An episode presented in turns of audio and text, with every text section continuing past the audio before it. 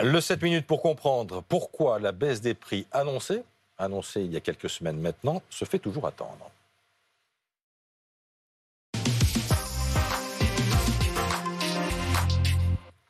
Avec nous pour en parler ce matin, Gaëtane Meller, la chef du service éco de BFM TV. Bonjour Gaëtane, bonjour. Merci d'être là face à Yves Puget, le directeur de la rédaction du magazine LSA, le magazine bonjour. Des professionnels de la consommation, pour parler donc de l'inflation qui est donc toujours d'actualité en cette rentrée, alors qu'on nous avait promis que les prix allaient commencer à baisser.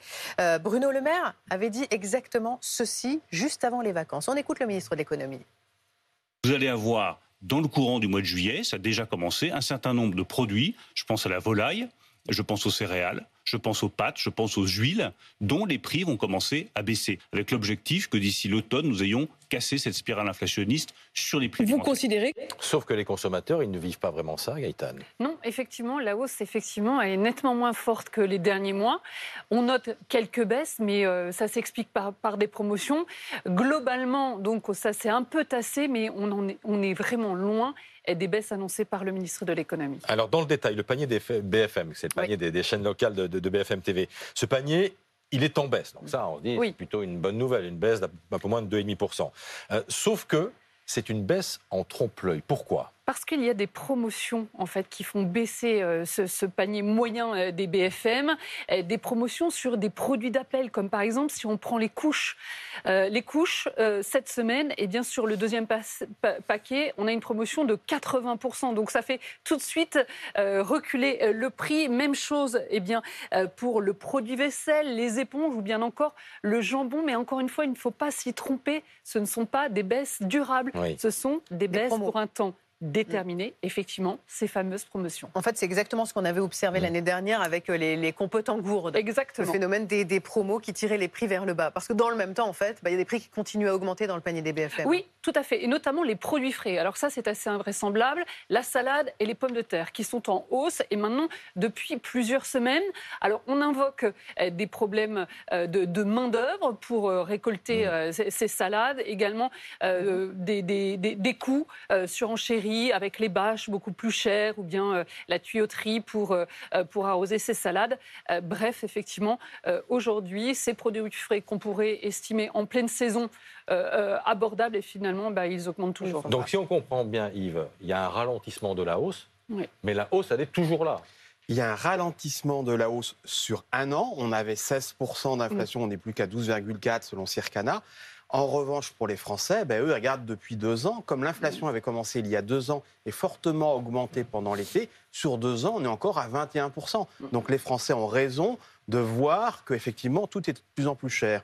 Après, donc les politiques sont allés un peu vite avant l'été ? Sans doute un peu vite, oui, parce que de toute façon, ce n'est pas Bruno Le Maire qui est dans les boxes de négociation. Après, dans le propos de Bruno Le Maire, ce qui m'amuse, c'est le certain. Le certain n'est pas quantifié. Certains produits, il a raison. C'est-à-dire qu'effectivement, l'huile de tournesol est à la baisse, mais pas l'huile d'olive. Donc il y a quelques références, mais je dis bien quelques références qui sont à la baisse. On va avoir à la rentrée, là en septembre, effectivement, vous avez entièrement raison, une guerre de promotion. Est-ce que... chacun, tous les distributeurs vont vouloir montrer qu'ils sont les moins chers. Il y a déjà des pubs depuis hier dans les journaux, on voit bien que... Et au passage, le 80% sera interdit sur l'hygiène beauté l'année prochaine, par la loi Égalim 3, dite Descrozaille. Donc oui, il va y avoir guerre de promotion, guerre d'image, guerre de publicité, pour montrer qu'on est les moins chers. Et derrière, pour les industriels, c'est de faire tourner les usines, parce que c'est bien joli tout ça, mais il y a des industriels où les volumes commencent sérieusement à patiner. Mais pour revenir aux hausses, est-ce qu'il y a une explication, entre guillemets, économique qui justifie ces hausses, poursuite de ces hausses? Malheureusement, c'est ce qu'on connaît, c'est ce qu'on dit depuis un peu plus d'1 an. On n'a jamais vu ça, c'est-à-dire ce sont tous les facteurs en même temps. Donc on a connu des hausses sur quelques catégories de produits pour une mauvaise saison de la pomme, du blé ou de je ne sais quoi. Là, c'est généralisé. C'est effectivement les matières premières, c'est l'énergie, c'est le transport, ce sont les emballages, la raréfaction de l'emballage, c'est une surchauffe économique. Donc tout ça est mélangé. Et après, il ne faut pas trop dire un petit peu, avoir des jugements à la va-vite. On regarde les prix spot et on dit qu'en prix spot, donc immédiat, l'électricité par exemple est à la baisse, ou l'énergie en global, sauf que les industriels, ils achètent sur des contrats à l'année. Donc c'est plus compliqué que ça. Ouais. Et puis n'oublions pas, il est bien gentil Bruno Le Maire, mais qui a fait Égalim 1, qui a fait Égalim 2, qui sont des lois inflationnistes par nature. mais pour une bonne raison. C'est tout simplement pour le revenu des agriculteurs. Il ne faut pas l'oublier. Et dernier point, n'oublions pas sur ce problème de l'inflation l'augmentation des revenus. C'est-à-dire quelqu'un dont les revenus ont augmenté de 5 à 7%, j'ai envie de dire... Bah, c'est assez indolore finalement pour eux. Mais tous les Français qui n'ont pas eu d'augmentation de revenus, là c'est un vrai problème. Mais on oublie toujours dans ce problème d'inflation les revenus, les salaires. On va écouter ce que disait hier Elisabeth Borne chez nos amis de BFM Business. La Première ministre était l'invitée d'Edwige Chevrillon et on se demande à qui elle pense quand elle prononce ces mots. Écoutez-la. La première préoccupation des Français, c'est le pouvoir d'achat. Donc forcément, je la partage. Et on est attentif. J'ai eu l'occasion de le dire, à ce que chacun prenne sa part dans l'accompagnement de nos concitoyens face à l'inflation. L'inflation, elle commence à baisser. Il faut que cette baisse s'accentue. Chacun doit prendre sa part pour donner du pouvoir d'achat aux Français. C'est ce qu'ils attendent dans cette rentrée. Qui est chacun ? Les distributeurs et les industriels. Chacun, effectivement, a sa part de responsabilité. Mais avec un élément nouveau, c'est que la consommation, aujourd'hui, elle est en baisse.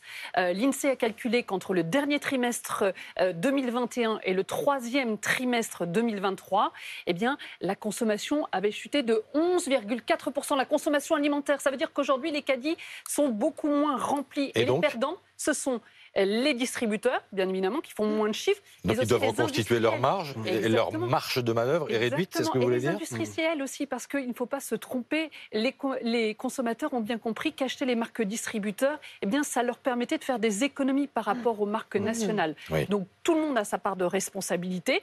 Les industriels, on estime qu'ils sont entre 15 et 20 à avoir fait des efforts, à avoir mis en place des promotions sur un certain nombre de produits pendant un laps de temps déterminé, mais on est très loin, de toute façon, des baisses de prix qui ont été promises. Bruno Le Maire va recevoir à nouveau demain à Bercy et les industriels et les distributeurs. Pour leur dire quoi encore ?